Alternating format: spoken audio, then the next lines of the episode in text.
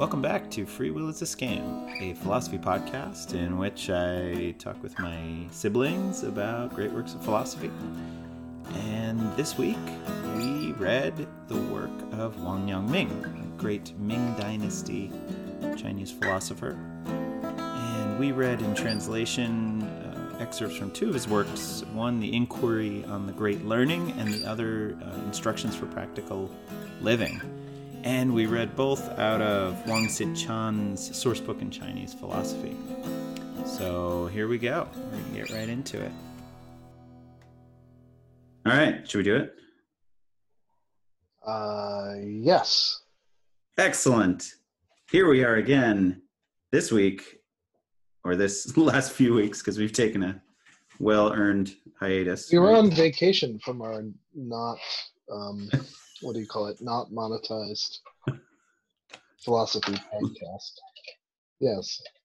Anyway, we read Wang Yangming's uh, the excerpts from Wang Yangming Wang Yangming's uh, books, Inquiry on the Great Learning, and uh, sorry, and Instructions for Practical Living. Both of these came from a kind of classic translation by Wing-tsit Chan. Um, in his collection on, on Chinese philosophy. Wang Yangming uh, was easily the most important Ming era Chinese philosopher of the Confucian school and tradition. And I would say the probably the only major figure to uh, provide an alternative view of the great learning after Xi, and Xi is really the one who who since the 13th century has been the most important Confucian scholar and remains so. He kind of uh, he was eclipsed by Wang Yangming for about 100 150 years, but uh, certainly there was a resurgence of Xi school support in the Qing and in the modern era.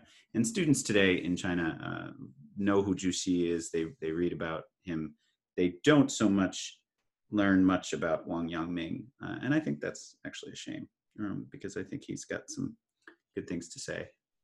So these texts were both written in the early 16th century, and uh, yeah, anybody want to start it off with some thoughts? One quick question. So he was late 15th or mid 15th century. You said uh, late 15th, early 16th. Yeah. Okay. But and then his his popularity as a philosopher were uh, really emerged in the um, the end of the 16th and and through the late Ming right. period. So up through mid 17th century, he was still very popular until the Ming dynasty collapsed.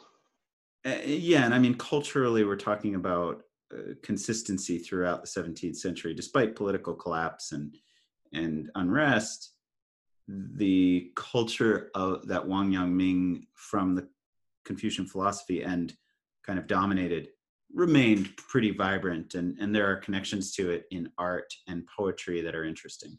Hmm. Um, approaches to art and poetry really reflect the values of Wang Yangming more so than they would reflect any kind of classic Zhu Xi great learning school. Um, in that they're looking uh, inward for their inspiration and their truth that they're trying to tell through their their art. Got it. Uh, rather than than than Xi's more uh, externalized investigations. Neat. Okay. I was just checking on the historical thing because i understood that um and this is not very important you can cut it out but just that ming dynasty fall was like really bad. But i don't know much about it at all. So um that would be uh, just like a random thought about why Wang Ming Yang Ming wasn't as studied afterwards. It was maybe because he was dominant before the fall or something. But you know, you would know better than me, and it was just a very very loose speculation. So I don't know enough about the shift away from him. I do know that he was, you know, as as Wing Chan says, he was he was abused a little bit and a little excessively by Confucianists who lumped him a little too far in with the Buddhists.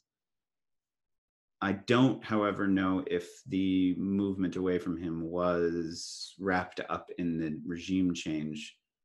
Uh, all I know is that uh, re- really emerged as as uh, Qing orthodoxy, as the Qing exams, uh, imperial exams, were uh, modeled after after Zhu Xi's uh, his uh, commentary tradition around the, the, the classics, the mm. classic mm. books, the Confucian classics. So, and then Confucian classics, just for anybody who doesn't know that outside of this, um, we're talking about a book that wasn't quite as important or popular in Chinese philosophical, Confucian philosophical tradition, the Great Learning, the Da Xue, uh, until Zhu Xi uh, kind of made it really important. And it's attributed to Confucius by some.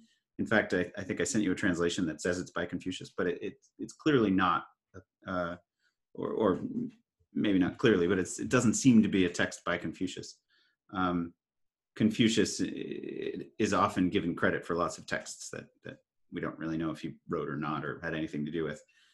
Um, but it, it, became, with Zhu Xi's Neo Confucian school, a really central text. Uh, and uh, as did uh, texts that were already important, like Confucius's Analects or uh, the Mencius texts, among others and stuff. So. Right. And what is Mencius's or Mencius's place in all that? Well, so uh, Mencius or Mengzi in the in the newer pinyin pronunciation is is probably in some ways more important than Confucius in solidifying the uh, the more accepted and more uh, central Confucian ideals of later imperial history in China. So, you know, Confucius is sort of considered an inceptor, but Confucius was really interpreting texts that are that fall under this Confucian umbrella. He was interpreting and working off of texts that were older than him and saying, "Hey, let's go back to those. Those are great. Uh, that's what we're aspiring to." Um, and in his analects and, and, and in his his work. Um, Mencius really is, you know, he's a couple hundred years after Confucius. He's he's like the third, fourth, fourth or third century BC. I can't remember exactly the dates, but um, he he brings Confucian philosophy to his own neighborhood and its own its own level. And again, it's sort of like the Neo-Confucian tradition is probably m- more accurately is a is is branching off of a, a bigger stump that's Mencius than it is Confucius. Okay, so Mencius could maybe be seen as like a Saint Paul kind of figure to Jesus, or like a Moses to Abraham, or you know, there's usually yeah. like an establisher and then an interpreter. Know, yeah, it's, and it's funny that you say that because I, I, at reading this, I really began to think of the Confucian tradition as really analogous to uh, a lot of European philosophy after Christianity, in that European philosophy tends to always be dealing with Christianity somehow, right? Right. And um, they're more explicit in Chinese philosophy because so much of it is dealing directly with the Confucian texts. But even with you know with some people we've read, among others, you know like like Nietzsche, who was clearly had some antipathy toward Christianity, right? Um, he uh, he's responding to it. He's quoting. He's he's you know he's pulling Christian um, texts into into his his writing constantly. So there's always a it's always there. It's always something you're responding to philosophically. And so yeah, I was thinking about that a lot. But yeah, I think your analysis your analysis is right, Micah. Like Mencius really is this first second figure right to come and interpret right yeah because taoism has it too with lao tzu and Tzu, right in a way. In a way, um, yeah. And the, my only hesitation is is to say that if we're talking about like the religion and around Taoism, then that's also a separate conversation, which has its own inception much later. Right. Uh, and, you know, after Zhuangzi, I mean. Getting back though to the like swing against the Wang Yang Ming kind of way of looking at things. I don't remember the gentleman's name because it was open on a tab in my computer that's now gone. and I don't know that I could have pronounced it anyway, but it was a later student, I think a student and later follower of Wang Yangming who extended some of Wang Yangming's more egalitarian um, ideas toward gender. The idea that women were capable of spiritual thought and dimension, and that there wasn't anything essential to the genders that ought to exclude women from the same pursuit of study that men could engage in if you're aiming toward um, similar spiritual goals and, and ideals of um, you know good character etc and so this follower whose name i wish i could remember um, pushed it even further and actually taught women and hung out with prostitutes and was open about this and was ultimately put on trial for this and killed himself during the trial and had you know was quoted as having no regrets. But it seemed like perhaps this follower pushing these ideas that wang yangming had had at least opened the door to and hadn't been resistant to but pushing it to a point where society was no longer going to tolerate exploration in that direction and that probably coincided with other political things which also coincided with the swing back toward tr- traditional with a more capital T going back. Yeah. Wang Yangming. So that it makes sense that it would go that way, obviously, because there's this um, in in our text. There's the bit about um, criticism. There's several moments where where the question is like, "Hey, some people have accused you of being this. What do you say to that?" And one of them is, uh, "How do you deal with accusations that you're just espousing Mozi's universal love. So Mozi is right. a, a, a um, philosopher from uh, 17, 1800 years before, Yeah. um, who had a whole Moist school. And, and one of the big things was this sort of somewhat egalitarian universal love thing. Um, and they're like, well, what do you say about that? How do you deal with that? And he's like, well, the universality of love is the love that you find when you're when you find this truth of existence in yourself and you go into yourself and it's innate and it's there uh, the external expression has to start with he says instead of being dispersed without any um, without any structure and without any growth. He actually says without growth there's no roots. If you don't have a, a place for your love to to root it can't grow into anything. And for him the root was was family filial piety. Whereas for mozi there is no root. It's just you love everything equally. And so it's this sort of uh, it's a rootless society that that that that yang ming suggests uh, wang yang ming suggests can't grow can't uh, progress so progress has to come from somewhere is his ultimate point there. But in some ways is that you know the question i have then is that like uh is that him just trying to ease off of of being too moist and and losing credibility? Uh, i don't know. Well, it seemed like he was establishing his Confucian bona fides. You know, um, the filial piety business is so, so like that's it's, it's one of my least favorite philosophical things, and for various reasons, and it's so like bedrock of Confucian thought that it's not a surprise to me that he and I, I wouldn't want to speculate about his motives, of course, because he had this logical construction and the metaphor of the root. But he certainly knew that if he if he gave up on filial piety, as in loving your parents for your father really first, and then that being the root of your love for everything else, that he would be um, he would have to know that that would be Moist, and that would no one would listen to him because nobody had listened to the Moists in 1700 years. So it was the I Yeah, was really exactly I was really intrigued by the Moists when I read the Wang Ming, and so I went and I read the introduction to the Moist section of the same book.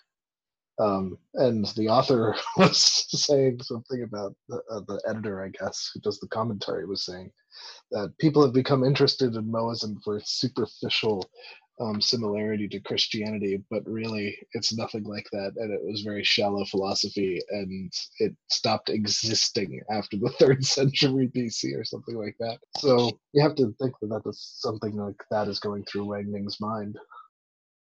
Yeah I mean, definitely he's he he can't lose his constituency entirely. like he's he's still he wants to be an important Confucian. Um, and I don't know, maybe this makes me question some of the things he, some of the constructions he had, like, um, eh, you know, he's connecting action with uh, with knowledge, and so eh, if you're a sage in his estimation, everything you're doing is is lined up with this perfectly natural quality of of existence that you only can get by looking inward. Um, but is he, you know, um, he? I don't think he interrogates enough how much of a of a construction that might be that suits his own uh, worldview, his own his own his own bias and ter- towards filial piety and towards uh, stable society. You know, why doesn't he just go full Zhuangzi here?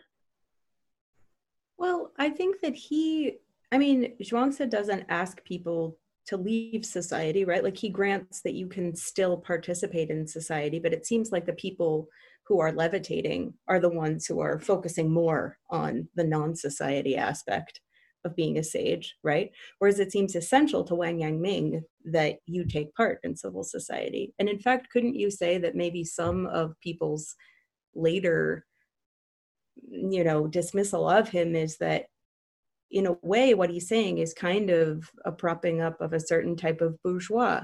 He's not in favor of social climbing. He's not in favor of studying these texts just so you can pass exams, you know, or get in favor with the right eunuch. And in fact, he got into all kinds of trouble himself for speaking out against people in power. So I think that it's kind of important that he's unlike Zhuangzi in that way, that he's encouraging people to participate in a very normal type of civic life. And I do think that he takes certain aspects of morality for granted, like obviously in, you know, in our clear character understanding, we're all understanding filial piety in the same way. So yeah, absolutely, he has a blind spot that's determined by the milieu that he's living in. But I do think that you you couldn't have what he's advocating outside of the, this active this active component of the process of knowledge action has to be there because you have to be participating in society. And if you can't act you can't know. And so how could you know you know how much action can you do just with yourself right? You need to yeah, be engaging in moral action and it's not enough to know good there is no knowing good without doing good. And you can't do good unless you're participating in the world in some way. Yeah that makes a lot of sense. It, it seems like the, the difference there is as, as a teleological view of human progress. Wang yang would would clearly say i think there's human progress. I think we as a society can be better and more of us can be better.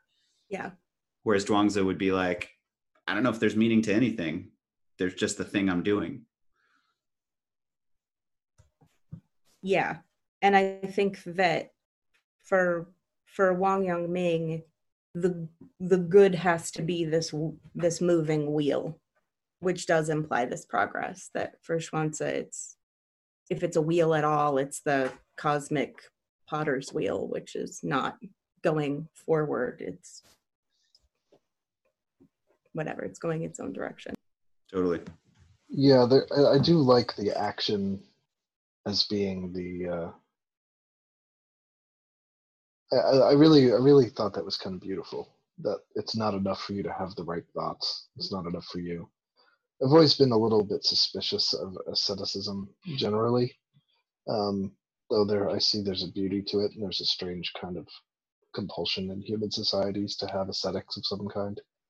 But um, um, I kind of think of them as like pacifists, kind of like beautiful wrong people um, who I'm glad exist, you know, and, and should still exist, you know. Um, somewhat, somewhat Nietzsche's view, right?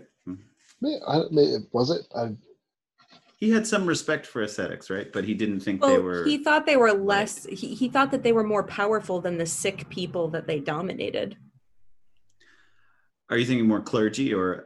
or no, like... he he talks about the ascetic class, and he lumps right. the priestly the priestly order under this ascetic class right. that through their exercise of superior will can dominate and control. So it's a grudging sort of respect. It, yeah, and I think when we talked about Nietzsche, we talked about how what we wondered what he would think of Chinese ascetics because they were less uh, tied into the power structures. Yeah.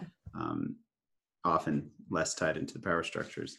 Uh, I wouldn't say the same about necessarily Japanese ascetics who could be more like yeah. Christian. Well, I mean, the point I'm trying to say is that he's he's he's of the world, and he thinks that the world is where you do your work, and um, I've always appreciated that attitude. You know.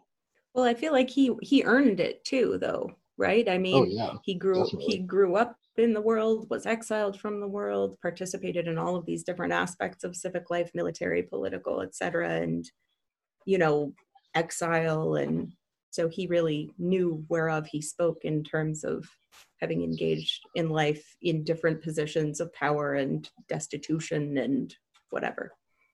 Yeah. Um, and it's something I always end up talking about when I'm teaching students. If you want to think of adolescence as a microcosm of human existence, it's probably a mistake, but is the idea of getting out of yourself and focusing on others is is probably a, a much better path in life for a lot of people who end up getting depressed or sad or angry or or bitter. You know there's there's a lot of like wrong action that has to do with with navel gazing and solipsism.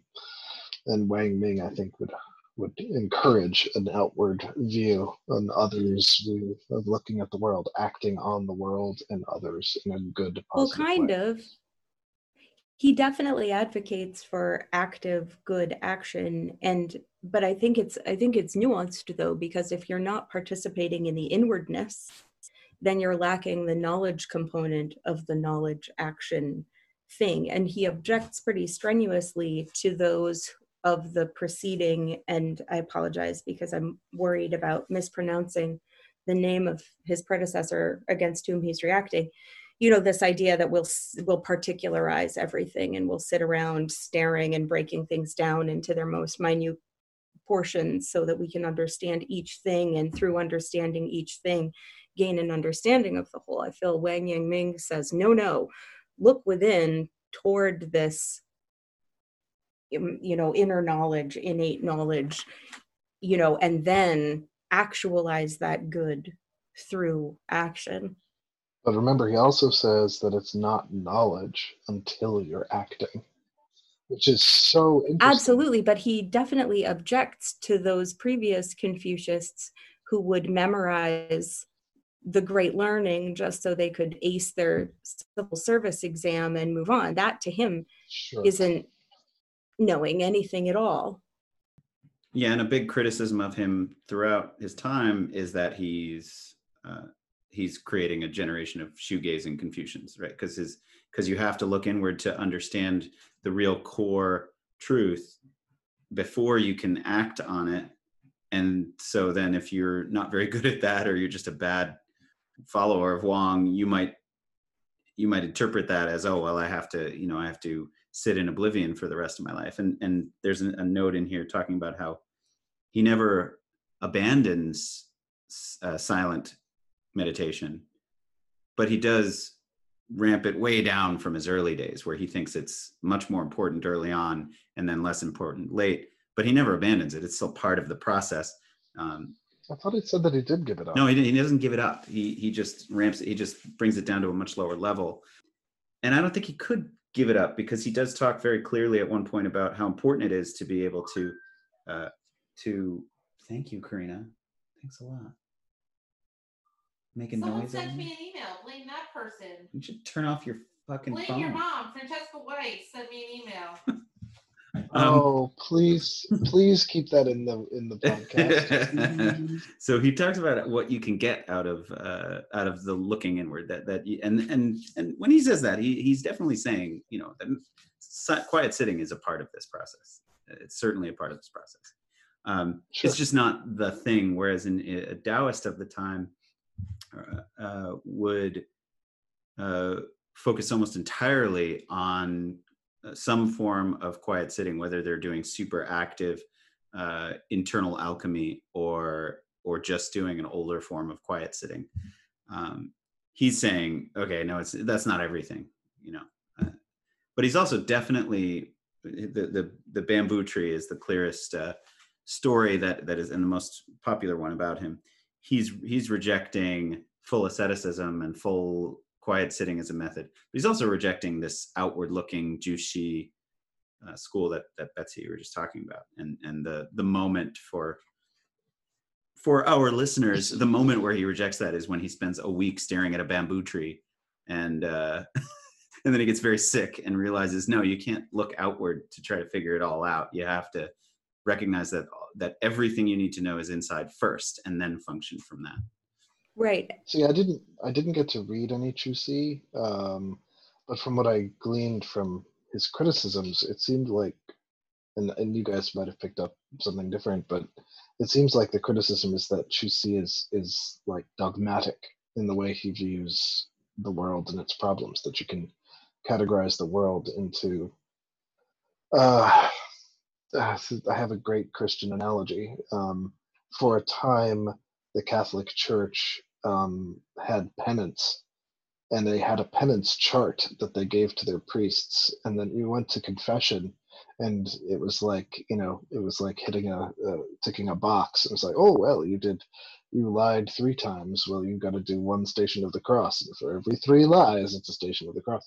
Whereas in the East, which is much more Eastern, um, there's never been anything like that. And what you ended up doing was discussing your actions in in the context of you, your relationship with God, the relationship with your priest, and it was never supposed to be rigid and dogmatized uh, the way the Catholic Church ended up doing so much to the faith.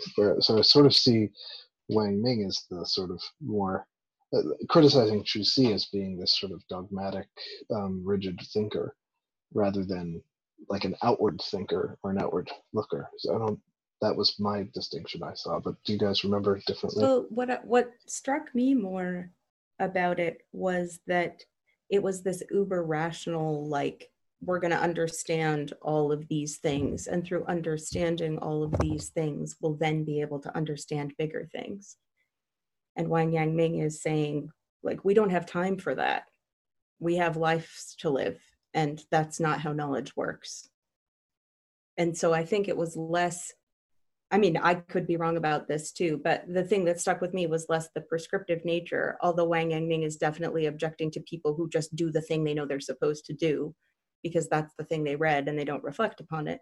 Um, but what stuck with me more was this idea of like, we don't have time to dissect things into its most minute parts and try to understand each tiny thing. We want to do the right thing now, therefore. And then he comes up with the whole process. Like I, I mean, I feel like for Wang Yangming, it's all process. So rather than it being like you do this and then you do that and then you do this and then you do that, it's like one thing leads to another. Your nature is essentially good. Your original substance is correct, but perhaps you need to rectify your mind because selfish things are coming into it. And so you rectify your mind by focusing on your good and loving thoughts and loving them and hating the bad and evil thoughts. And now you've rectified your mind, but now you need to become sincere. And so you need to take your mind to the limit of only focusing on these good things and not focusing on these bad things. And then you need to extend your knowledge to the utmost through action and you need to endeavor to do the good thing. But none of this just like you do the thing because you have to do the thing.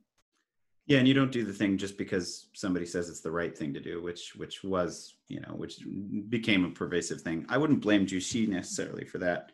Um, nor do I think Wang Yangming is is saying uh, we need to move outward where Zhu Xi isn't. They're both definitely uh, focused on the world and affecting change in the world. I, I, an, an, analogy I just thought of, which I think might be good, is that Wang Yangming is is analog and Zhu Xi is digital. And Wang Yangming's big criticism of, of Zhu Xi is that you can't understand the whole if you keep trying to understand each point. That you have to just have the analog whole first. And if you try to to function as if you know you have the whole, but you keep trying to figure out each point to figure out the whole, you're never going to get there. He he calls it. Uh, he says Zhu Xi has it flipped, the process.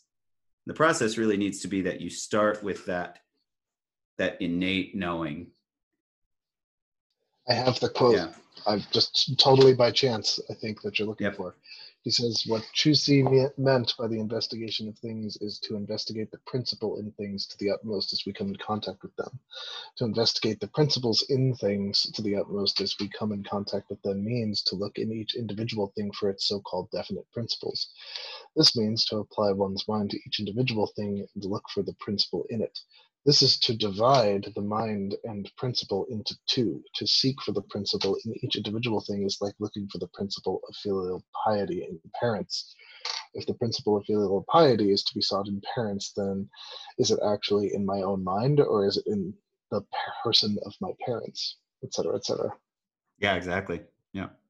Right, because that's that's a never-ending process of division if you're Zhu Xi, and that's a big criticism that um, people have had with um, uh, logic, uh, overweighted logic-centric Western thought at times. Um, that like you can keep rationally dividing things down into smaller and smaller pieces, but you might be missing something bigger. Yeah, it reminds me of a, a. I was just listening to a thing on on the Supreme Court case that uh, established that uh, money is speech, and the uh, the folks who were were talking about it, they were saying that th- that conservatives in the quarter are, often very ready to frame things in a in a decontextualized, highly rational uh, framework of consistency in terms of the Constitution. And what that does is it allows them to appear to be very logical but when it's decontextualized it's like well what does your logic mean in the context of this real big problem? Um, and uh, you know in that case it was like well you know theoretically money is speech because uh, we could all if we had enough money we could all spend it to say things right? But the the practical reality is is if you call money speech then you are heavily empowering in the context of the reality of this country rich people and you are disempowering people who can't spend as much as rich people politically. So you know logically you could go one way and and but contextually uh, you'd go a different way. And i think wang yangming would look at this and say well you know in this case i'm not going to go with this you know this decontextualized logic. I'm just going to look in and say oh well clearly this is the right thing to do so i'm going to do it. Yeah, I also don't think it's an accident that a lot of his epiphanies happened while he was in exile. He'd gone through some pretty rough stuff. He'd acted in a manner that he felt to be moral against an amoral power structure. And then he's cast out into the wilderness, so to speak. And I don't know. That makes sense to me. yeah Yeah. Oh, the, here's another thing that I really liked about him. Um, when he talks about the looking inward for knowledge, I had a wonderful, and I somehow managed to find a way to bring him up every time we do one of these things. I had a wonderful Emerson moment because that is the sort of philosophical heart of self-reliance. I, Um, I i thought reading this quite a bit that that you would come with some transcendentalists yeah yeah um and that's and that's kind of neat that that's where he says that like you look inward for the knowledge that is inherent to you. Um and do you that know will- do you know emerson's history of reading chinese philosophy and which stuff he read? Because i know he did. I just don't know which stuff. Betsy probably knows it better than me. I i, know don't- that he's very I- with indian right he's but I don't he's more if familiar with indian philosophy than he is with chinese but he definitely was exposed to chinese but it was through this um club that he was a member of that met and i believe that that's where you would find out your particulars would be through chasing down the records of this club because people would share things um at the club and i do think that there are probably some records of what was shared and when because I had some questions regarding um, Emerson and William Blake, because there's some lineup there that happens that I was curious about. And Blake definitely predates Emerson by enough that it seems reasonable that Emerson would know Blake. by a certain point, but you can actually find out when he was exposed to Blake through the records of this club. So he was exposed to Blake, but he was exposed That's to cool. Blake after his first big publication of essays. So he was exposed to Blake after I thought he had been. Anyway. And uh, another thing might be a way to chase it down too is when Wang Ming got translated into English. Right. And that that was with the Blake too. Because he didn't read Yeah, Blake, even sure. though Blake predated, he didn't read him until he came over, and it wasn't a translation it, issue with Blake. Obviously, it was a publication issue.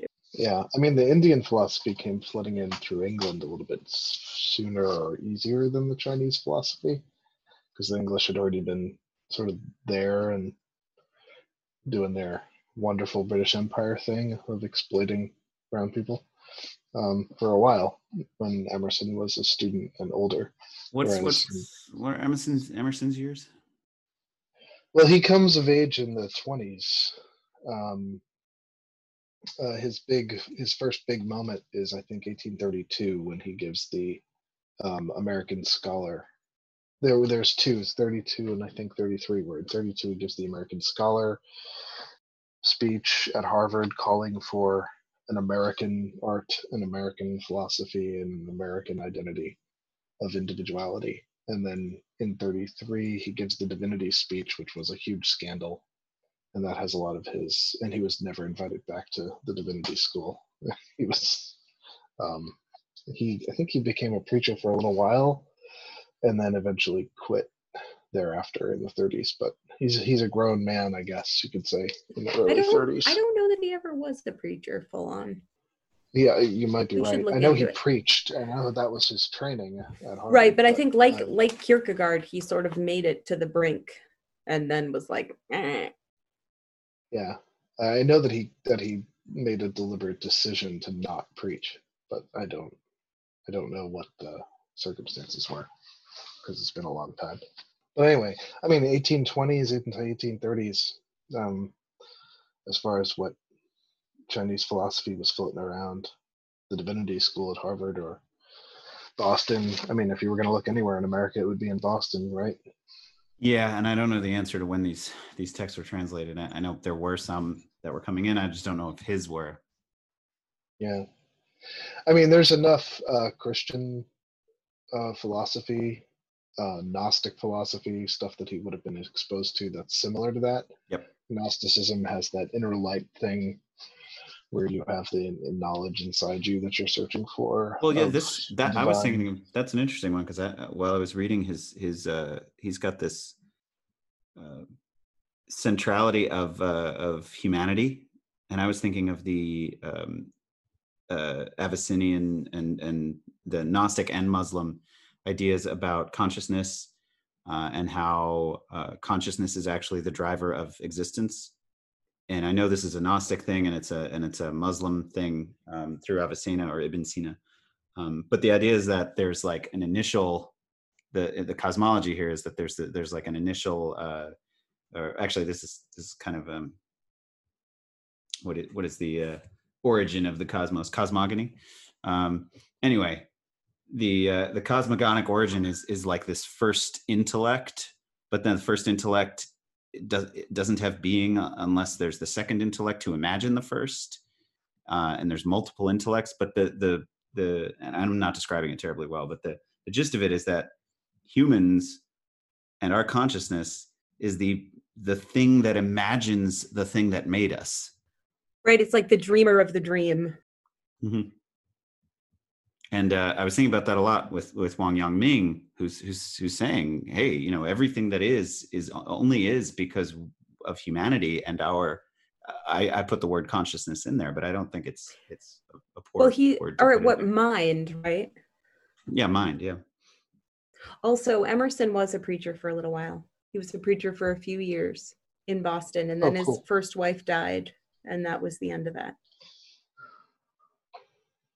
Yeah, that, that hit him pretty hard, if I remember. Yeah, fun fact he dug her up after she'd been buried for about 18 months. I'm making a face. Yeah. He just had to see. God. Yeah, and What the fuck? he he did it. He did it again when his son died.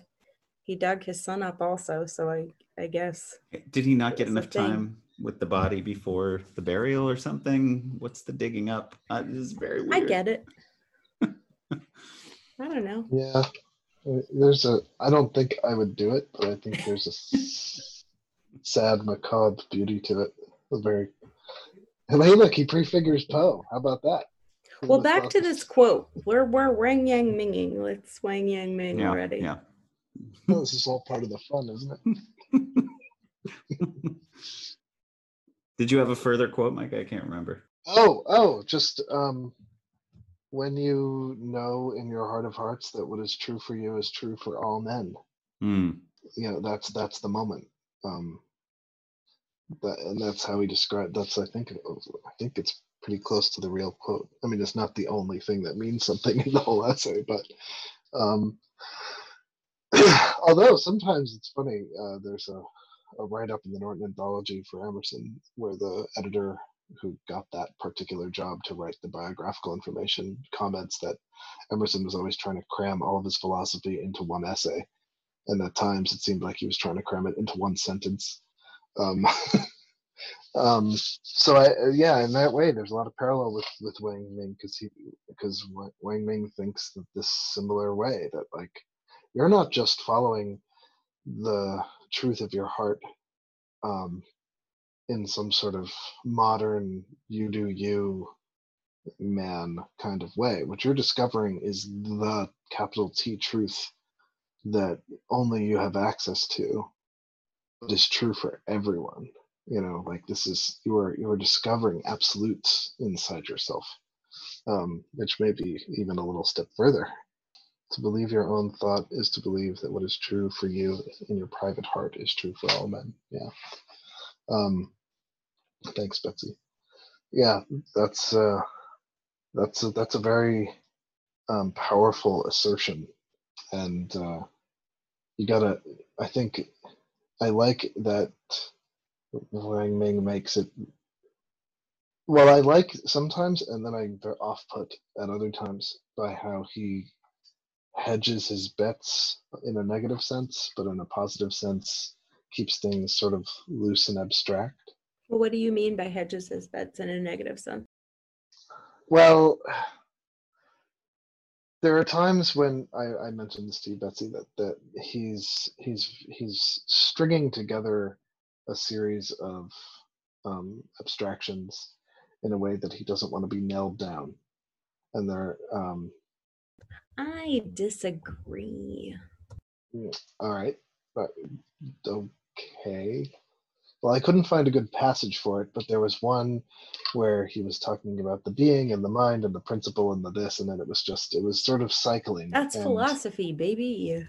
Well, well, you know, sometimes, yeah, sometimes philosophy is too smart for its own good, because there were there were definite times when I got a fear leads to anger, anger leads to hate, hate leads to suffering kind of feeling. Like you, you could probably put you could swap those words around. There's this is an old this is an old uh, uh, stylistic element of Chinese philosophy that's that's yeah, you see in a lot of places and and and it's it's I mean it's it's ubiquitous in Chinese philosophy. These these sort of uh, these lists that go from one thing to the next. I was going to say listicles.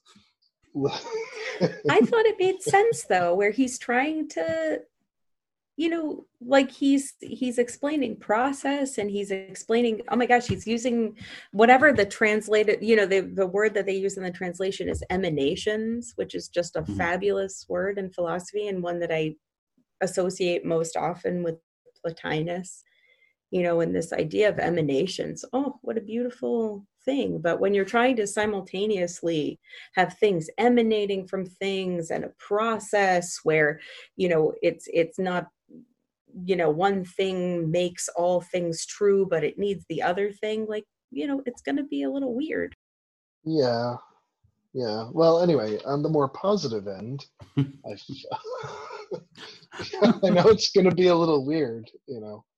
Um, on the more positive end, there were times when I thought that he was doing a very good job of keeping things flexible and, and, and abstract enough that it wasn't going to get Zhu Xi'd. I guess.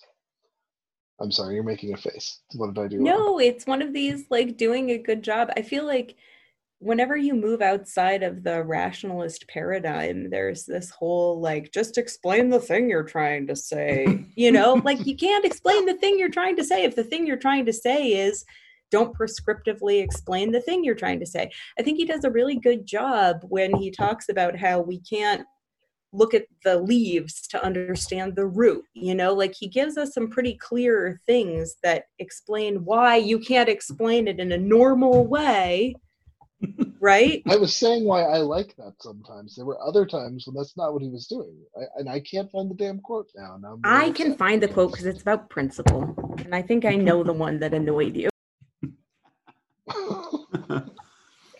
um, I, I really like his uh, his individual take on all this. That, that Mikey was saying that, that there is a capital T truth, but it is not, or or capital T the truth, right?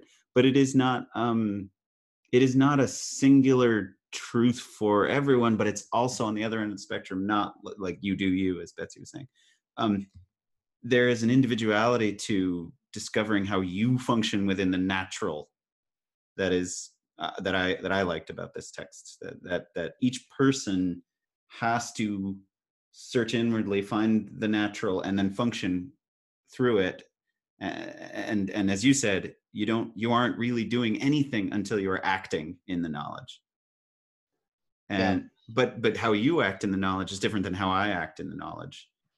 Right. And, and we each have our own fate, which is not a, a it's not a prescriptive fate. It's it's uh it's what happens when you're acting in the natural and the right. Which is which is also interesting because don't Confucius sort of go in for destiny and fate in a sense?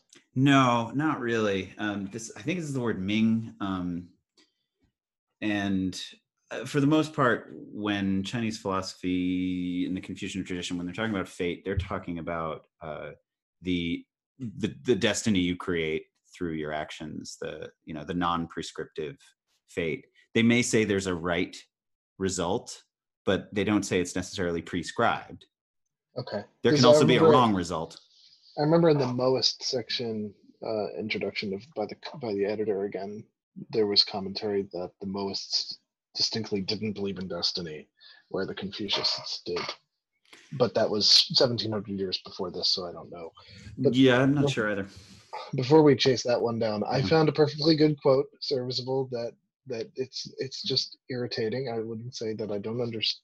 Well, I don't know. I'm going to read it out loud and see if I do understand it. What page you on? Six eighty one, around the middle of the page.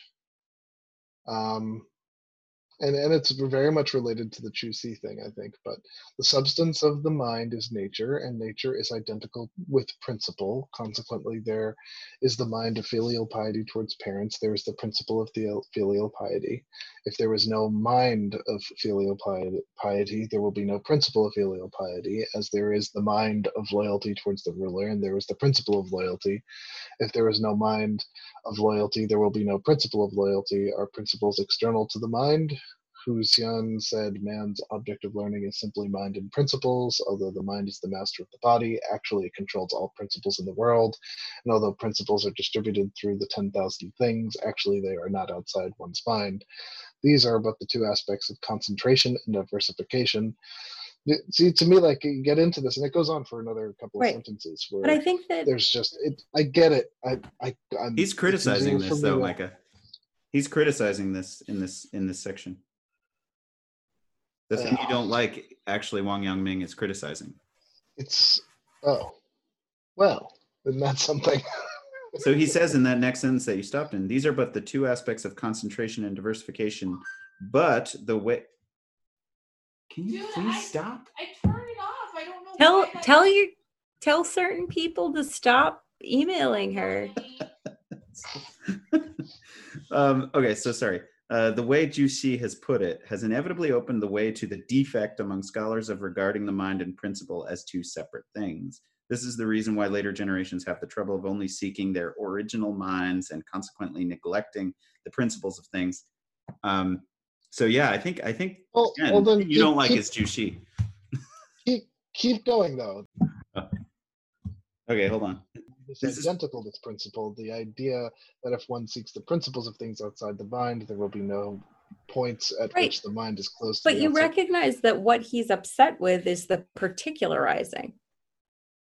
yes I, I do So that's all that he means. I don't think he's saying it's all in your mind, man. I think he's saying like this isn't particular to your mom or that cat or whatever. It's in your mind. You understand the principle in your mind. It's not about okay any one and then person. and, and then a couple of sentences down it's attainment of proper righteousness and then it's orderliness is called principle and then humanity or righteousness outside the mind there's a lot hold of on, words hold on. hold Slow there, down. and and Where are you? wait, hold on. 682 i guess 682. Yeah. right at the top of the page Okay. Right. The mind is oh, one. Oh yeah, look, I drew a little diagram here. Check it out. Mind is on top, and then below it is humanity, righteousness, and principle. These are arrows because it's a process. no, i get it betsy i'm not saying i don't get I'm sorry, that wasn't snotty toward you. no, of course not. What I'm saying is that you can just switch that diagram up any way you like.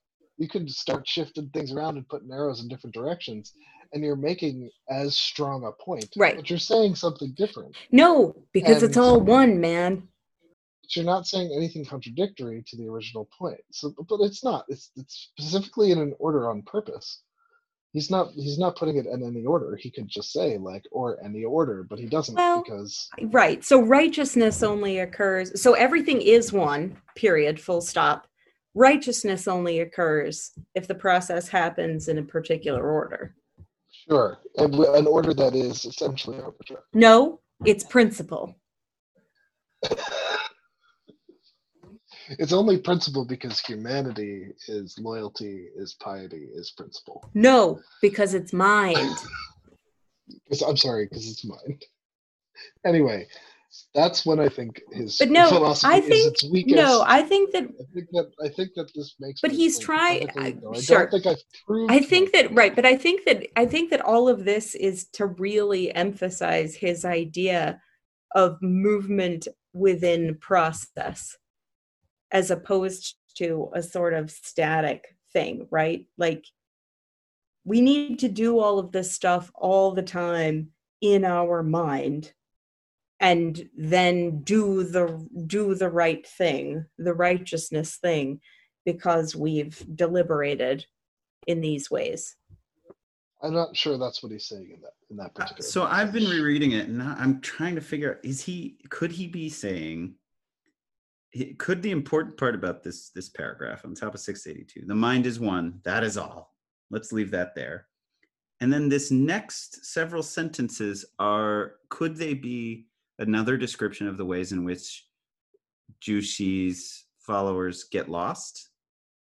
Yeah, because he's talking about the separation of things, right? And that's the juicy thing is he sees it, right?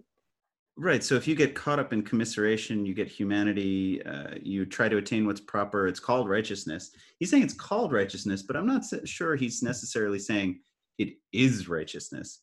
Um, and then in terms of orderliness, it is called principle. He seems, I, I, you could interpret this as him criticizing those things because then he says knowledge and active action have been separated because people seek principles outside the mind. And the doctrine of unity of knowledge and action of the Confucian school means seeking principles in the mind. Why do you doubt it? So is he not saying like stop with these listicles and just you know get to the mind? You know what's right. Stop pretending that that that if, that if you've broken down something and ordered it, it is somehow principle. Because you could be wrong.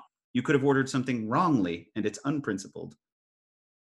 I think it was clear before that that's something like what he was saying. I don't Yeah. know if it's clear at the end of the paragraph, I, I don't but know it's either. possible. It's possible. That just struck me while But- I was rereading. it. I think the he's he's he's stronger when he keeps his paradoxical claims a little simpler. Um, when he's when he's when so when they challenge him about you said there's no good and evil, aren't you a Buddhist? Or I don't know if they put it that way. And he explains that good and evil are the same in the in the beginning until will is acted upon them. Uh, That section is kind of beautiful, and it it makes a little it's it's irrational so i don't want to say it makes sense but it's um the poetry makes more sense to me Yeah, and he has he has separated uh, what he calls the true good, which is the natural, from the moral good and evil. He does make a Yeah. clear philosophical distinction between those two. But then to say that they're the same, to say that good moral morality of good and morality of evil are the same, and that when will is acted upon them, they manifest into good or evil depending on action, was which also, if you think about the rest of what he's talking about, this is also so interesting, is that action is how knowledge is actualized and completed, right? So it's not just action is not just a completion of knowledge or an attainment of true knowledge after contemplation, but it's also an actualization of moral uh, of morality, be it good or evil. So there's an, a true evil to be that you can know. But the evil is only the thing which goes against the the, the natural. Yeah, the natural good. Yeah, but I don't think this is like a platonic form of the good. That's why I, I'm not using the word good the way he used the word good for the natural. The natural is just the like absolutely the thing that's supposed to happen. And he's saying that that's much more important than moral good and evil. Well, because there's that whole passage, right, where he's saying that when things are as they should be, they're in balance. And there is no good and there is no ge- evil. Not that there's like perfect good, but that there's no good, there's no evil, there's just a balance. Right. So And he that's, that doesn't here- mean moral relativism, though. Sorry. Yeah, I don't think he's he means that there's like five goods and five evils and it's in balance. right. No. He says here, I have it on page 684, which I'm shocked that I've been able to find passages I want to find um, scrolling through a 700, 800 page PDF, but somehow I've gotten lucky. I asked, and that's one of his students, Sir, you once said that good and evil are one thing, but good and evil are opposed to each other like ice and burning coals. How can they be said to be only one? The teacher said, The highest good is the original substance of the mind. When one deviates a little from this, subs- uh, this original substance, there is evil. It is not that there is a good and there is also an evil to oppose it. Therefore, good and evil are one thing. Having heard our teacher's explanation, I know that we can no longer doubt Master Ching Ho's saying, man's nature is of course good, but it cannot be said that evil is not our nature. And good and evil in the world are both the principle of nature. What is called evil is not originally evil, it becomes evil only because of deviation from the mean. Right, but the deviation is selfishness, yeah? Yes, I think selfishness, which drives us not to know ourselves. Right. When you know yourself and you know you know the innate knowing, eh, and and then act with that, then you do good by definition. And and again, I think that's a separate good than than a than a classic good and evil, moral good and evil. Yeah, maybe it's more like as things should be than good. So this is normally where an ad would- would go, but we don't have any money or make any money from this podcast. So I figured I'd use this space to uh, give a shameless plug for my other podcast, in which you can hear uh, my brother and I and, and a couple of friends argue. Uh, it's called 50,000 Emails Later, and it's about uh, 25 years in the making. Uh, involves four old friends uh, arguing with each other about politics, society, and whatever we feel like talking about for the moment. Uh, enjoy that one. It's also on Buzzsprout um, and uh, Apple and Spotify and all those things. Uh, anyway, let's get back.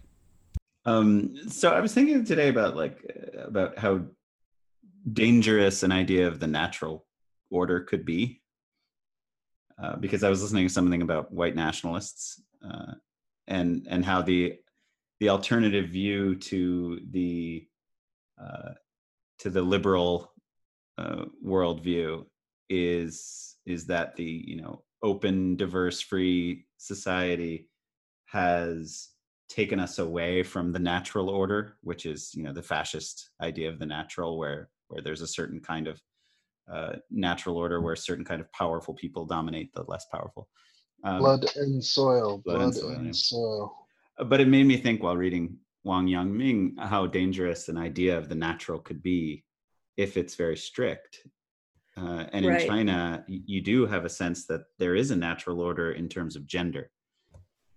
Right, but that's where I thought it was interesting that Wang Yangming supposedly thought that women did have the capacity to be spiritually developed and that therefore Yeah, certainly Li Zhi, as who you linked Yeah. and talked about earlier, went with that, and that's really cool. I want to I want to learn more about that because I don't know much about it, and and I'm really interested in in in how uh, women are, per, are are talked about and perceived by Confucians, especially in the Ming as women's uh, women's rights and women's uh, putative usefulness in society beyond the household was on the decline, uh, and uh, women had been in a well, by the time Wang Yangming comes along, women had been in a two three hundred year decline in terms of, of rights across the board um, from from their sort of apex of, of of power in the northern Song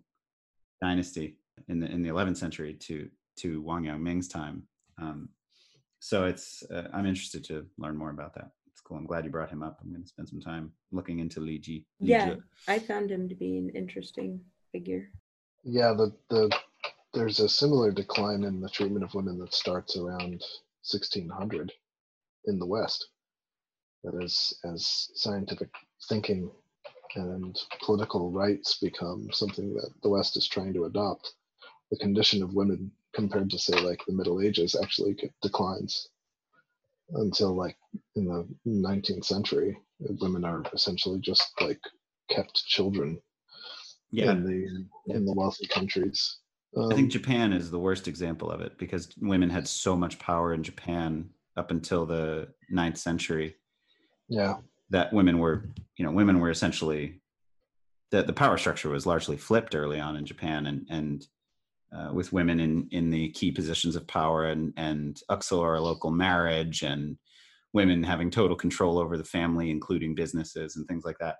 Men were like these these tools to to use for for warfare, you know, kind of like the the men in um, in Princess Mononoke uh, that's a that's a really great uh, vision of of actually how it's it's very possible uh, Japanese society was in say the you know third through 10th centuries more so than than but once once Confucian and Buddhism comes in Confucianism and Buddhism come into Japan in the 8th century it starts to shift and and women become totally infantilized and and and stripped of all power by by the you know by Meiji.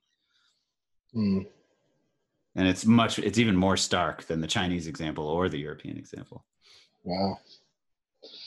And then they finally got it back when we wrote their constitution. yeah but that they didn't women women didn't really come into any power until very recently and still it's pretty it's, Yeah, I'm sure it's not great. it's pretty measured I but it, but pretty- really it's it's if you look at the old histories it's amazing the early histories of japan like they're the the the way the stories go it's always like some dude tries to take over or e- exert some kind of agency and change and they have to go back to a woman to fix it like the empress has to come in or a new woman has to take over and and restore balance because she's the empress and and that's like it's a trope early on Oh wow. and, and you see that slowly just disappear from the narratives of Ch- Japanese elite society, where women are just relegated to sexual uh, uh, satisfaction of men and and um, you know sort of outlet for men, men's stuff. And, and there's, there's some interesting stuff with women later, but they really become subordinated Ooh. from a position of total power. Well, I know that's what I learned watching You Only Live Twice. In Japan, men always come first. You remember that? No, You don't remember You Only? It's one of the worst movies. Oh my god, it's terrible. Of Sean Connery as James Bond becomes Japanese. They actually give him like surgical eye slants so that he looks Japanese because he's he's thought to be dead. And he joins the Japanese Secret Service. Yeah, it's it's oh awful. Jesus, that sounds absolutely horrifying.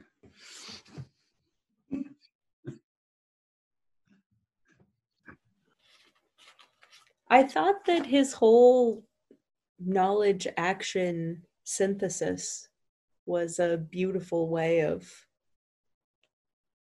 conceptualizing. And I liked that he didn't, he put parameters on the innate knowledge. You know, the, the mind still needs to be rectified. There's still a good and bad standard that needs to be employed when assessing one's thoughts and thence moving into action.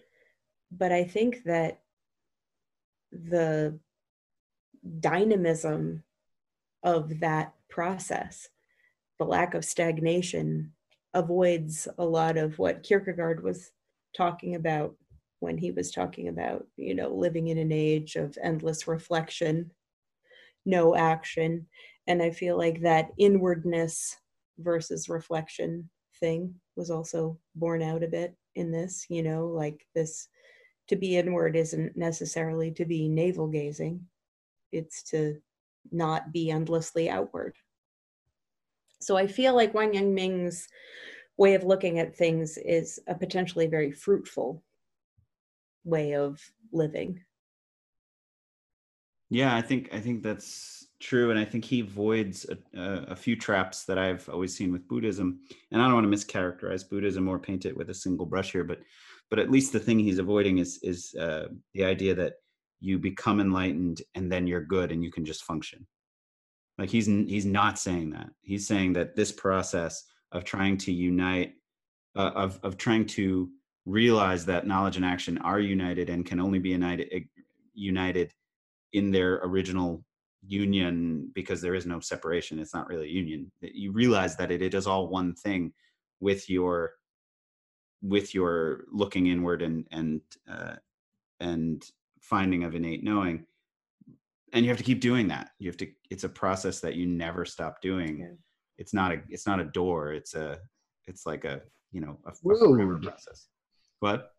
It's a road. It's a road. There, it's a path. Maybe he used the word. He does use the word Tao in there once. Yeah. The other translator, Wing-tsit Chan, translated as way, but capital W way. But something interesting that you'll find in the person who I put in the chat. Say the name Luke, so I don't. Li Zhi. Something that Li Zhi mentions that perhaps he gets from Wang Yangming, I don't know. Um, is that there's a there's an ability to engage with the Confucius teachings in a way that allows you to sort of engage with the good but not get tied down by all of the minutia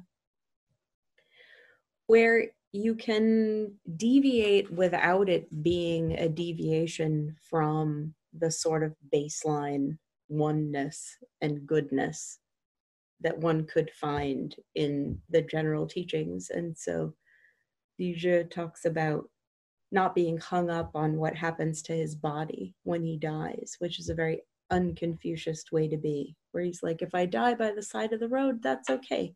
Leave me by the side of the road. It's all right.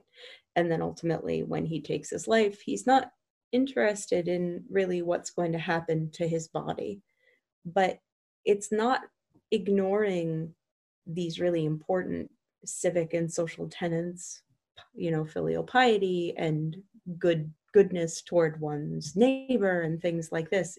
It's just an ability to disengage with these small sort of hang-ups of the things that aren't intimately related with your knowledge action process but that are these more extraneous ritual things. Yeah, there's a criticism yeah. in there of Buddhism in that, that, he says they can't actually let go of a certain yeah. kind of attachment. Yeah. Which I think is right. Yeah, yeah, I, I do too. Uh, Buddhism is flawed.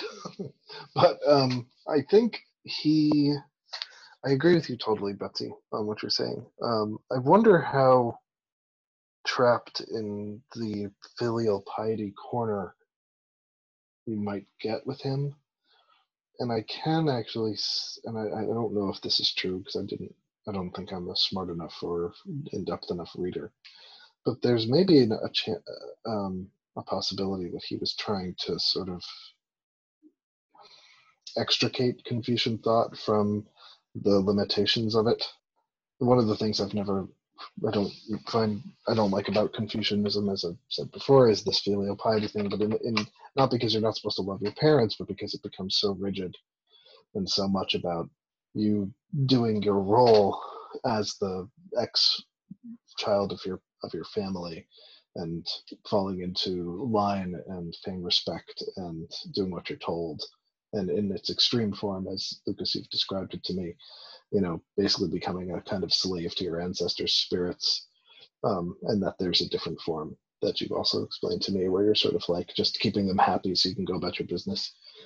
And i see this as a kind of trying to juke around it a little bit and, and loosen it up and allow for you know i wonder what he would say. I wonder how you know some member of a family comes up in the world and decides not to follow the family business or not to do what is expected of them by the parents and to follow their own knowledge action truth that's inside them.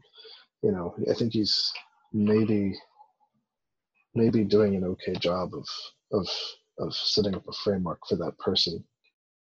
He addresses it he i think he addresses it a little bit through the whole generalities thing where it's not like you know you need to put a blanket on your parent in the winter because you're supposed to put a blanket in you know on your parent in the winter but more like you don't want your parent to be cold you know and and also by extrapolating that in the general toward the way we ought to behave toward everyone you know it's not this like you do the thing because you have to or you do the thing because that's what your particular parent jim franklin wants you to do. But it's this empathetic good response that you can then project outward toward your treatment of not just your parents but everyone. Yeah. Yeah there's there's there's definitely a, a an idea i think in here that that society can be better and we should believe in that better society and there's a there's a recipe for it which is each of us doing what wang yangming says we all should do. And if we do that then we will create this progressive wonderful society. So he, if he's right about that then this is a very attractive philosophy i think. I think if the buddhists are right and or, or if maybe if some of the taoists who are more zhuangzian are right then maybe that's all bullshit and and it there is no progressive society and it's all just these myths we tell ourselves but but to him he believes in in a good society a better society uh, and he believes in society. And ultimately i think that's where the confucian filial piety has some strength whether we like it or not. It has a lot of strength in constructing a stable society. Yeah. I also and i think sorry go on I was just going to say, uh, you know, I've talked to Mike, I've talked to you, and I think on this about how um, a definition of society is important in a sense, uh, a particular society, and that can lead to like um, uh, the importance of something like patriotism if it's not toxic patriotism, if it's sort of like we, we believe in a vision for this country that is good, and then we reproduce that vision on, in an ongoing way. Well, that's very Confucian filial piety in a sense. That you, you're you're believing in the vision for society through your family being a part of it, and you are acculturating yourself to that part of it and moving ahead with it uh, as part of it to keep the this great society moving and in in that great direction. Yes, I agree. And I think that Wang Ming is trying to create enough flexibility with his philosophy that you can think of it that way. Whereas in a stricter Confucianism, you definitely can't. In the kind of Confucianism I no doubt they're still teaching right now in China, which is all about stability and not about, as far as I can tell, not about progress, then you know you don't, um, because you don't want to create that kind of flexibility, you know, in in people. You don't want people to believe that um, that loving your parents and doing what they're doing what they say are different things. You know, you want them to believe that those are the same things. Because there is there is you want a stable society too, but you want a dynamic society, which is in and of itself a kind of instability. Um, and uh, isn't that part of China's like strange beauty? Is these long are, are these long periods of stability, um, punctuated by upheaval and then extraordinary development, short periods of time, then long periods of stability. You know, um, that's a. I always think of China. I think of stability. I think of like a stable society that that is uh, that values its its um, its kind of uh, cyclical unchangingness, even if it's changing. I don't know if that's accurate or not, but Yeah, yeah, and I, I think if as long as we don't get uh, hung up on the old myth that that there was stagnation at any given period, um, I think that's right. Because stagnation is, is is usually the the the interpretation of that stability was that it was somehow stagnant, and I think you're right to say that even if it seems to be uh, unchanging, it is changing. Um, but the stability is right. Yeah, absolutely. yeah, yeah. I mean, China declines here and there too, and crashes and rises. So I'll, I'll but I wouldn't consider Chinese stability as stagnation. Certainly, is that that that must be like an older uh, historical trope. Oh yeah, yeah, yeah. Only dispensed with in the last thirty years. Yeah, yeah. Euro American scholarship. Yeah. Yeah. Um, but I, I mean, it's a, it's a trope that that comes out of uh, Hegel and Marx also in, in their Asiatic mode of production ideas, and um, uh, Marx had that one, but but but those two were con- contributed substantially to the idea that that there are these like um, monolithic dictatorial states that are that are you know unchanging and stable and big and powerful, and then there's dynamic small European states. Um, it, that became very popular, obviously, with nationalism in the 19th century. Right. Thanks, Marx. Every every every dark little corner of the room, I gotta look at your dumb face. you and your beard. All I was thinking of earlier regarding the filial piety thing was that Wang Yangming talks so often about selfishness and our own desires for personal advancement coming in and sort of skewing and ruining our innate knowledge and contaminating our future actions and thus rendering us insincere and not in alignment with the good or whatever the better word is for the good in that construct. And regarding the filial piety, I think he'd been in exile and was coming out of exile and was going to go into a pretty advantageous appointment when his father died. And he then excused himself from civic life for three years to mourn right, him which was the standard. And that was that- the for elite society. Right. Yeah. which was the standard. And I think that there's something kind of interesting about a societal decision to allow people to not engage in some kind of like hyperactive advancement ambition practice to mourn your parent. Yeah, I this don't is know. something I I've been like, attracted to as a societal element for a long time. I, I because I think it's really yeah, uh, it's much more um, balanced in in a way, uh, and it's not allow. I think that's what's important. You use the word allow. It's it's not allow. It's it's expect Okay. and understand that the right thing to do is to remove. so more like Time. this is this is what you ought. To, this is the best practice. yeah, and it wasn't ought to do. always with the death of a parent, but it absolutely was expected with the death of a parent that you would remove yourself from public service because you can't function properly under those under those conditions. And but when you move away from the death of a parent, you have well, you can't function properly if you work for too long at a given at, at a at a clip. And so it was expected that hmm. if you had a, a, a an appointment that you would work it for three years, and then you'd take some time off before your next appointment because you can't function at your highest level without that self cultivation time. God, I love that. Let's, let's do that.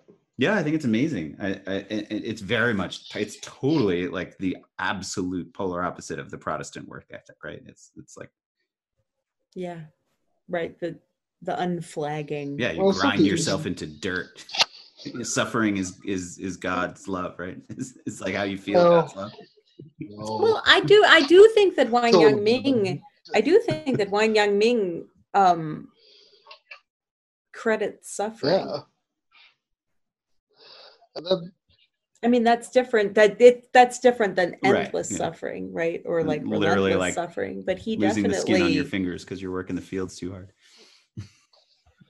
Right. But I think the quote is the, there's some quote in here about how he credits his greatest epiphanies. to Oh yeah, yeah. No, I'm I'm more speaking about the the like the Protestant idea that that you know we must just grind everything out to the glory of God to to Yeah. death. I don't really think that that's a fair characterization of it, but I, I, it is. There is a certain amount of um, sloth is definitely the enemy, and you know you're supposed to really work your butt off.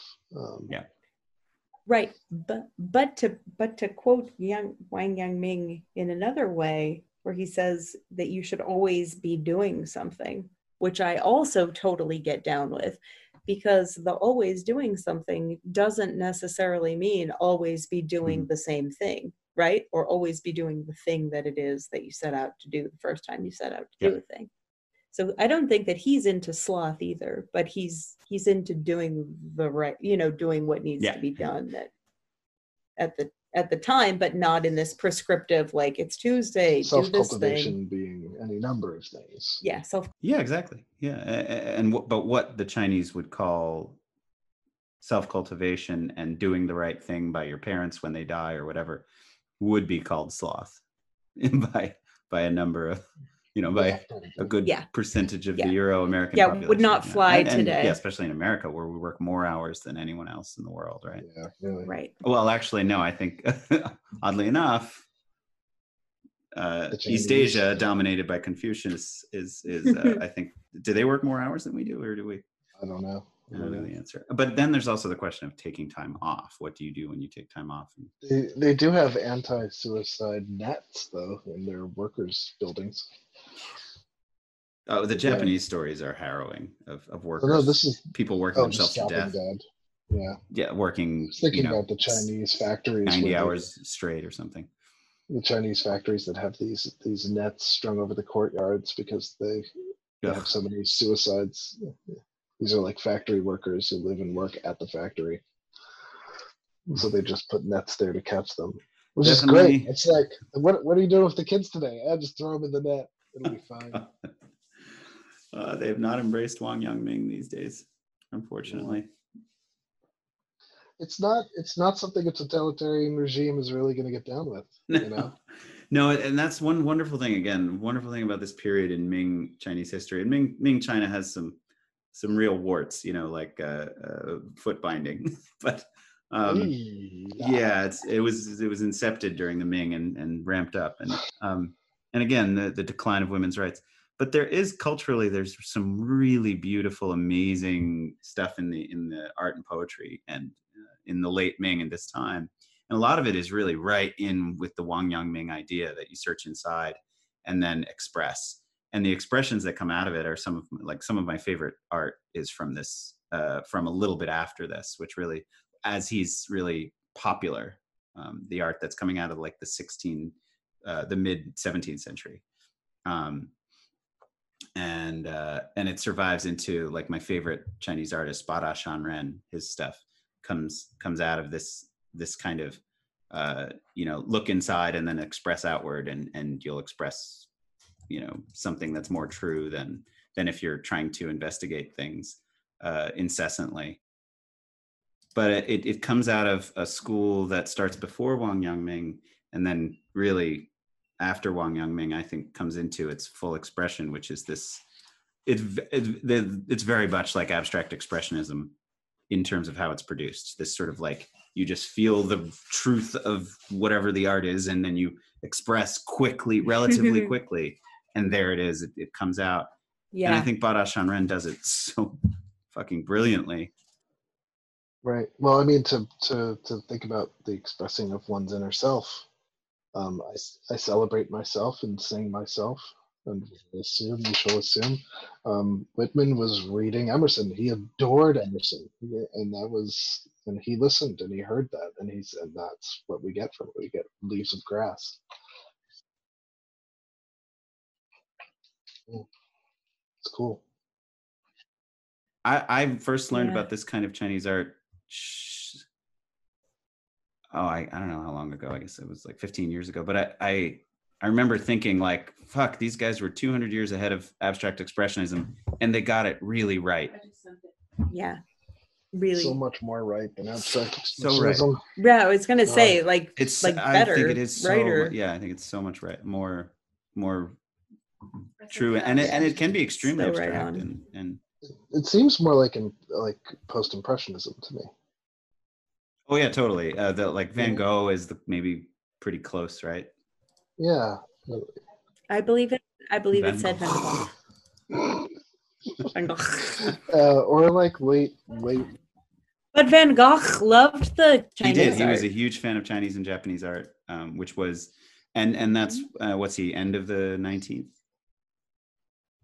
century. uh yeah, yeah. So he's absorbing uh, he's absorbing Chinese art from this period, which it would have been happened hundred to two hundred years before, but it, but he would have he would have been exposed to it. right. And I was again like we were, we were taught Oh, when like so learning art history. It was so European centric that I never thought somebody else could think of like abstract art, you know? Yeah, but we were also taught Yeah. weird. Um, I think actually people's view of art still suffers from this. That I think there's a tendency because the Renaissance happened the way it happened, Mhm. and because painting developed the way it developed. I think people tend to think of it in um, teleological terms. Yeah, Yeah, but, but I think a lot of our education was teleological, which I have I've sort of had to undo. You know, like the the like religion that the history of religion is was taught teleologically. Was it? still is. Yeah, that monotheism is an advancement. Oh yeah, I guess I was taught that. yeah, Absolutely, yeah.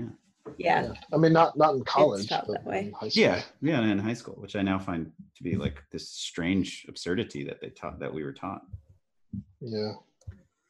um, but a lot of that comes from sort of like Socrates criticizing uh, um, polytheism, right? Well, I mean, there's a lot of like circumstantial evidence too. You know, um, Hinduism appears to be polytheistic, and then eventually it develops the idea of the single godhead, which makes it more monotheistic. And you know, But but even that is is is not really.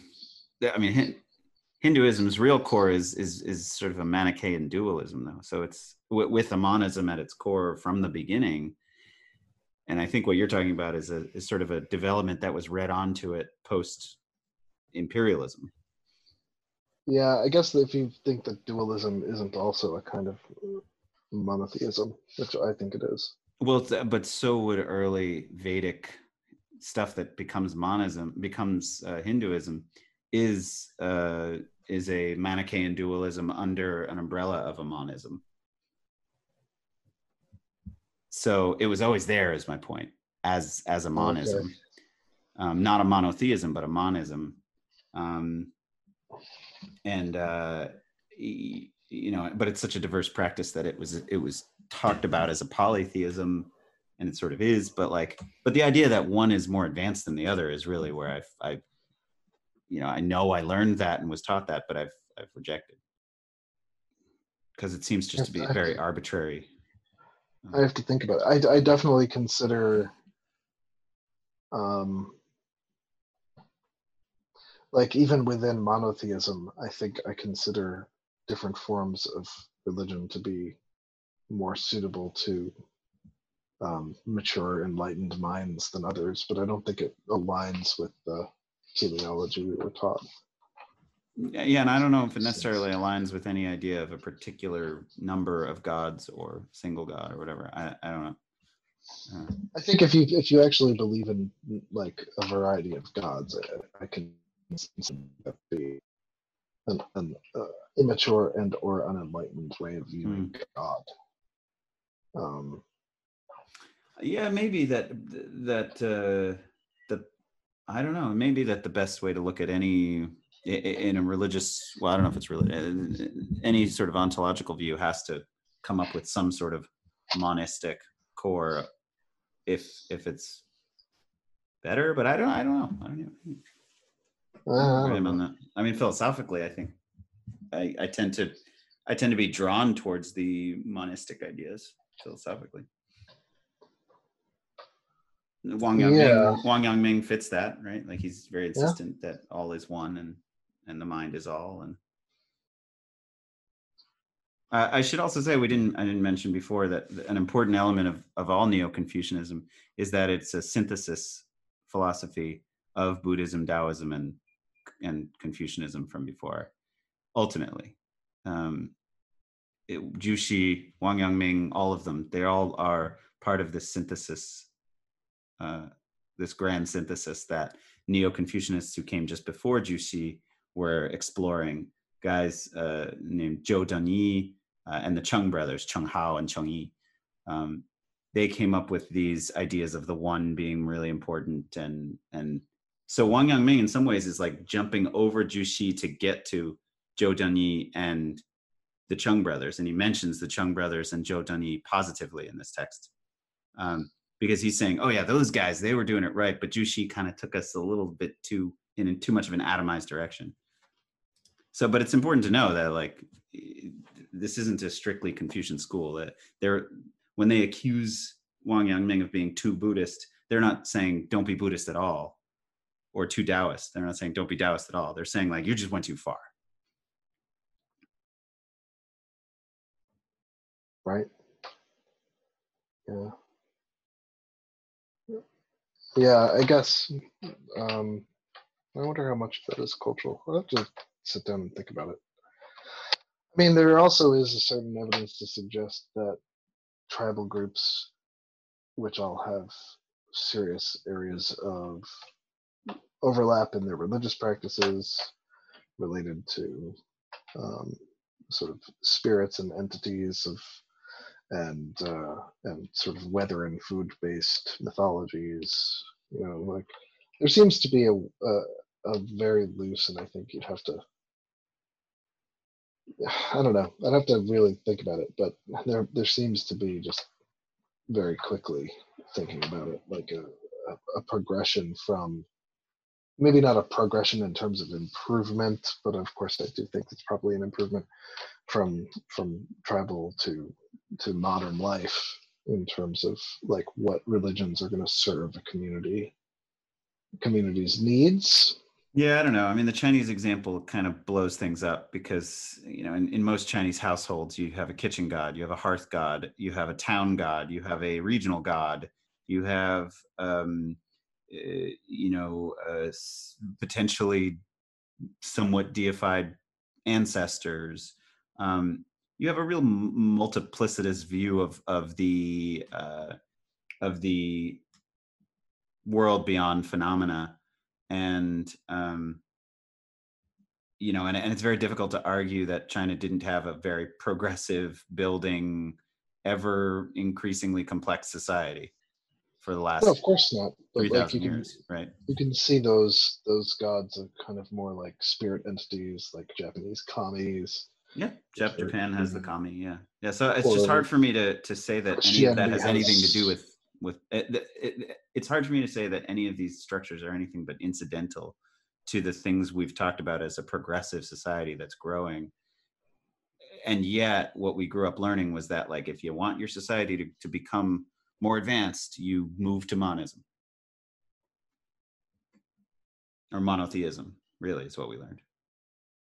Or rather that's what happened and so that's the reality that that monotheism Yeah. is an advancement along with you know uh, uh, better guns and better ships and better writing and uh, you know what i mean the printing press yeah um, so uh, that's that's the kind of thing i've rejected i just don't see it as as no no yeah i mean that's that's that's relevant pretty simple Mm. um yeah and and I can definitely agree that that's not the case. But Hmm.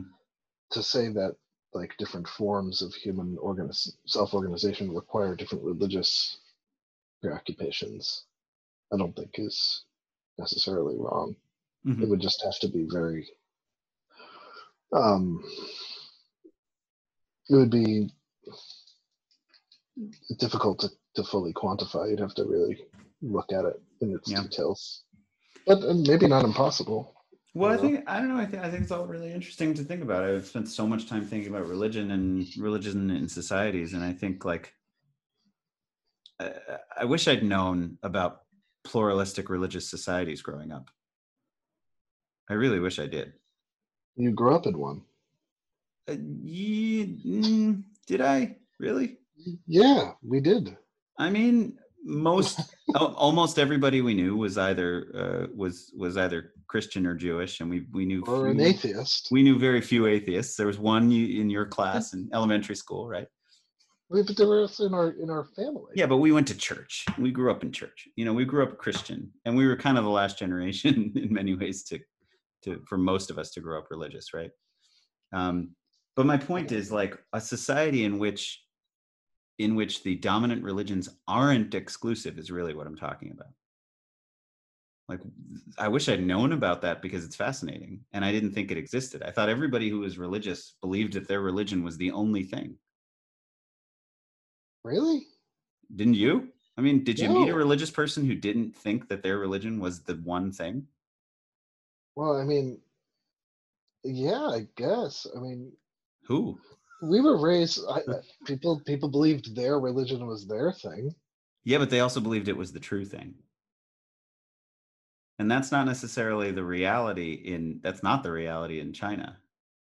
By and large for most of Chinese history. Religion was much more flexible and and an individual was could be pluralistic. Th- That's I think it connects with Wang Yangming and the Neo-Confucians importantly because after a certain point uh, you know you uh, as a as an individual in China, you very easily were were a Buddhist on Tuesday and a Taoist on Wednesday, and and you know did ancestral stuff on Thursday and prayed to the town god on Friday, and that was none of that was uh, none of that was in in tension. I, I don't I don't understand how how how you could be how you could be a Buddhist on Monday, and and anything but a Buddhist on Tuesday. That's what I'm saying. It's it's it's outside of our understanding because we grew up where in, in, in a world in which a Jew couldn't be a Christian.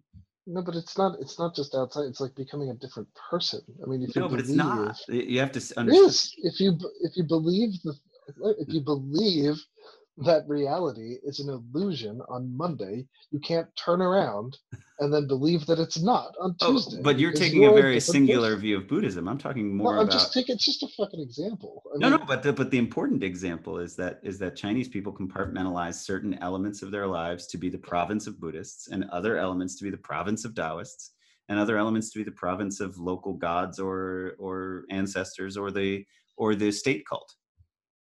Well, you know, in a lot of ways, I think that we grew up in that culture too, since the '60s. Ever increasing amount. Yeah, I think there. I met lots of people, at, certainly in high school, who were who were cafeteria tray religioning themselves. There were also some Jew Christians who did Christmas and We're Hanukkah. Jew Christians, and Jew, yeah, we were we were Jew Jew Christians. It's you very I new. mean, It's very new here, and it's it's uh, a thousand years old in China. Uh, the, what I think is great about it is that is that rejecting religion is what's great about it is that there's space to reject religion in society that's not uh, that that isn't rejecting society for a thousand years. And you you like people weren't out and out atheists because there was no tension in saying it, and so it wasn't a scary thing to say. Nor was it a big nor was it much of a thing. It was just like, ah, I don't. I'm a philosopher. I don't really talk much about religion. Wouldn't be a weird thing, whereas it would be kind of a weird thing in European tradition. Yeah, I guess so.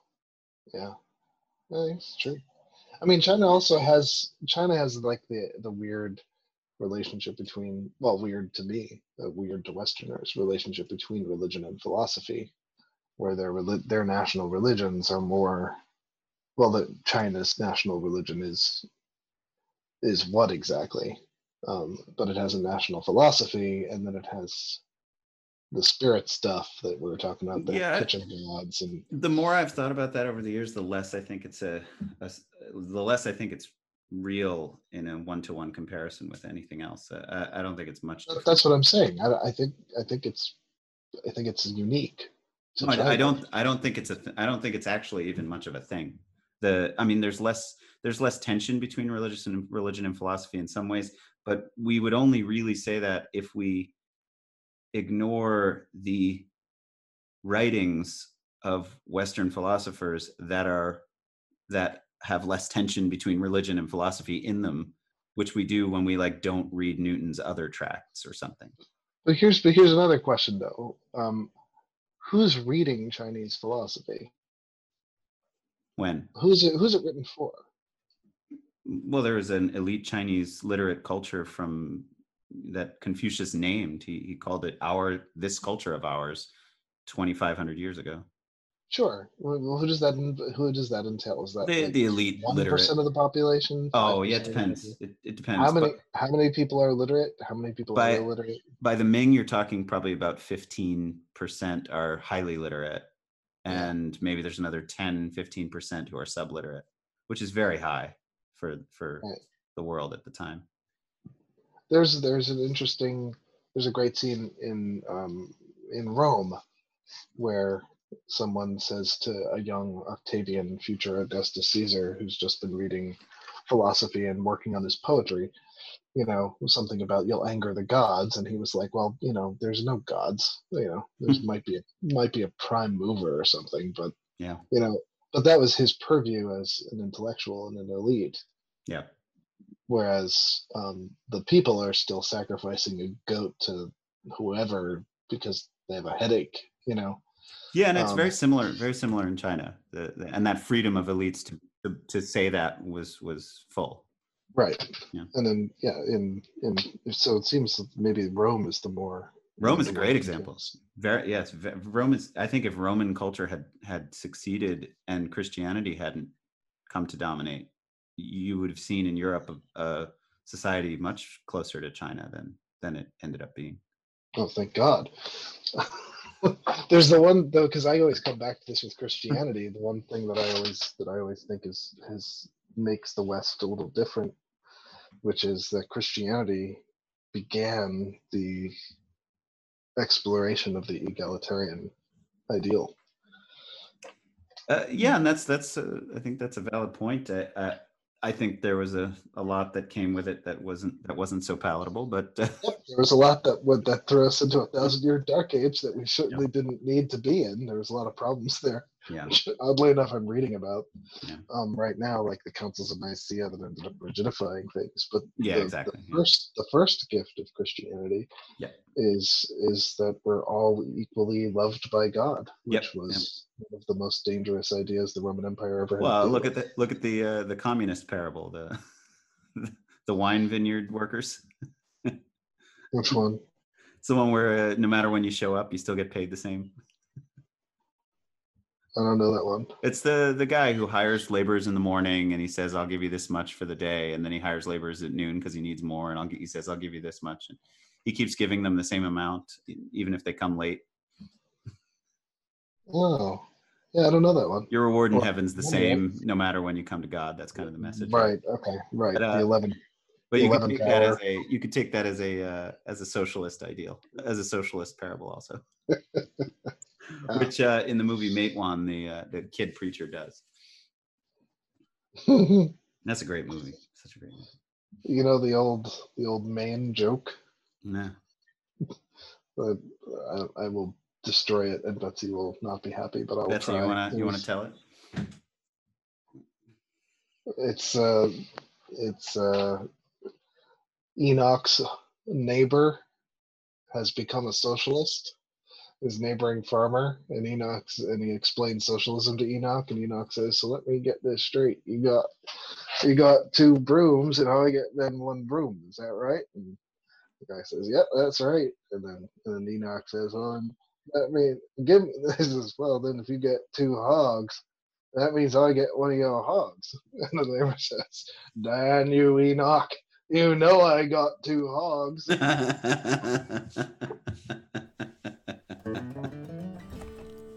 And that concludes the episode. Thanks for listening. Uh, we hope you will uh, tune in next time, in which we read the works of Li Zhi.